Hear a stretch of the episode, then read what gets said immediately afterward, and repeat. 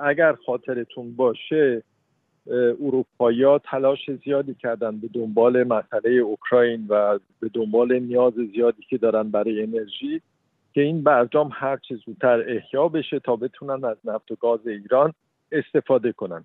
اولین قرار در دوحه برگزار شد و آقای بورل بسیار کمک کرد که یک توافقی حاصل بشه که حاصل نشد.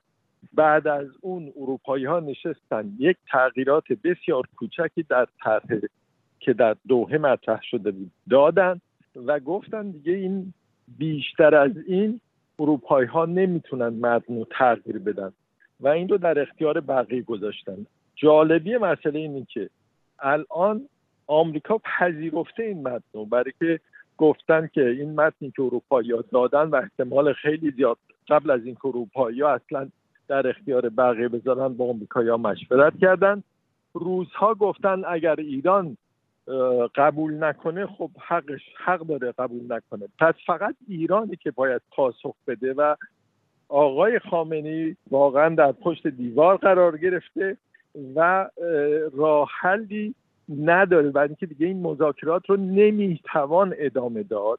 مد نهاییه و از این جهت براش بسیار سخته که پاسخ بده. برای که اگر امتیازی گرفته بود فوری پاسخ مثبت رو مذاکره کنندگان می‌دادن ولی الان تمامی کشورهای دیگه پاسخ مثبت دادن و فقط ایران کنارده آقای مصوی به نظر می‌رسه که یکی از این اختلافاتی که اساسا وجود داره مسئله پادمانیه و اون سه مرکزی که به هر حال جمهوری اسلامی ایران می‌خواد که پرونده اون به نوعی مختومه بشه و این گره کار الان هستش. بله این یکی یکی از گره های کار هستش. ایران می‌خواد که پرونده فعالیت های احتمالا نظامیش کاملا بسته بشه دیگه دربارش صحبت نکنن. برای اینکه میگه اینها مال گذشته است و باید فراموش بشه بدون اینکه علت این مسائل رو توضیح بده. علتش روشن نیست با توجه به تصمیماتی که مثلا مجلس شورای اسلامی گرفت و با توجه به اینکه جمهوری اسلامی اصولا اعتقاد داشت که اونها تعهدات خودش رو به گفته مقام های جمهوری اسلامی انجام ندادن و به خاطر همین عدول می‌کنه از اون توافقی که صورت گرفته بوده. دقیقا.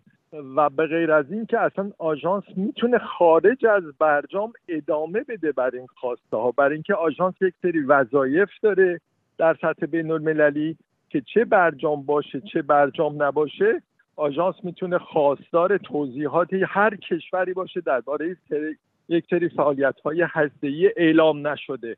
یا ایران باید این اطلاعات رو در اختیار آژانس قرار بده و اگر قرار بده یعنی که فعالیت های نظامی داشته در یک دوره که ایران به هیچ وجه نمی‌خواد قبول بکنه یا اینکه باید با آژانس رابطهش قطع بکنه. ایران سعی می‌کنه یک راه وسطی رو که اروپایی ها و غربی ها مخالفش هستن بره که ببینیم در آینده به کجا می انجام خب شما فکر می‌کنید که این راه وسط تا کجا جواب میده و اینکه فکر می‌کنید که واقعا برجام با توجه به اینکه همه متفق القول هستن این آخرین تلاش هست از بنبست خارج میشه با این پیش زمینه ای که الان شما ارائه دادین؟ فعلا فعلا اولین اعلام هایی که در داخل ایران شده چون آقای خامنه ای که تصمیم می‌گیره و روزنامه نزدیک به آقای خامنه ای آقای شریعت مداری مسئول روزنامه کیهان اعلام کرده که هر کس از توافق صحبت بکنه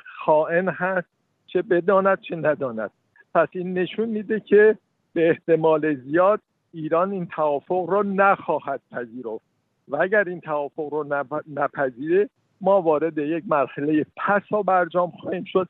برجام به طور کلی کنار گذاشته خواهد شد و وارد این مرحله می شویم که اگر ایران فعالیت های سازیش رو ادامه بده مسلما ممکنه با برخوردهای موضعی نظامی رو برو بشیم علیه تاسیسات هسته ایران. و اگر ادامه نده این بحران ایستا باقی میمونه تا بعد از انتخابات میان دوره مجلس امریکا.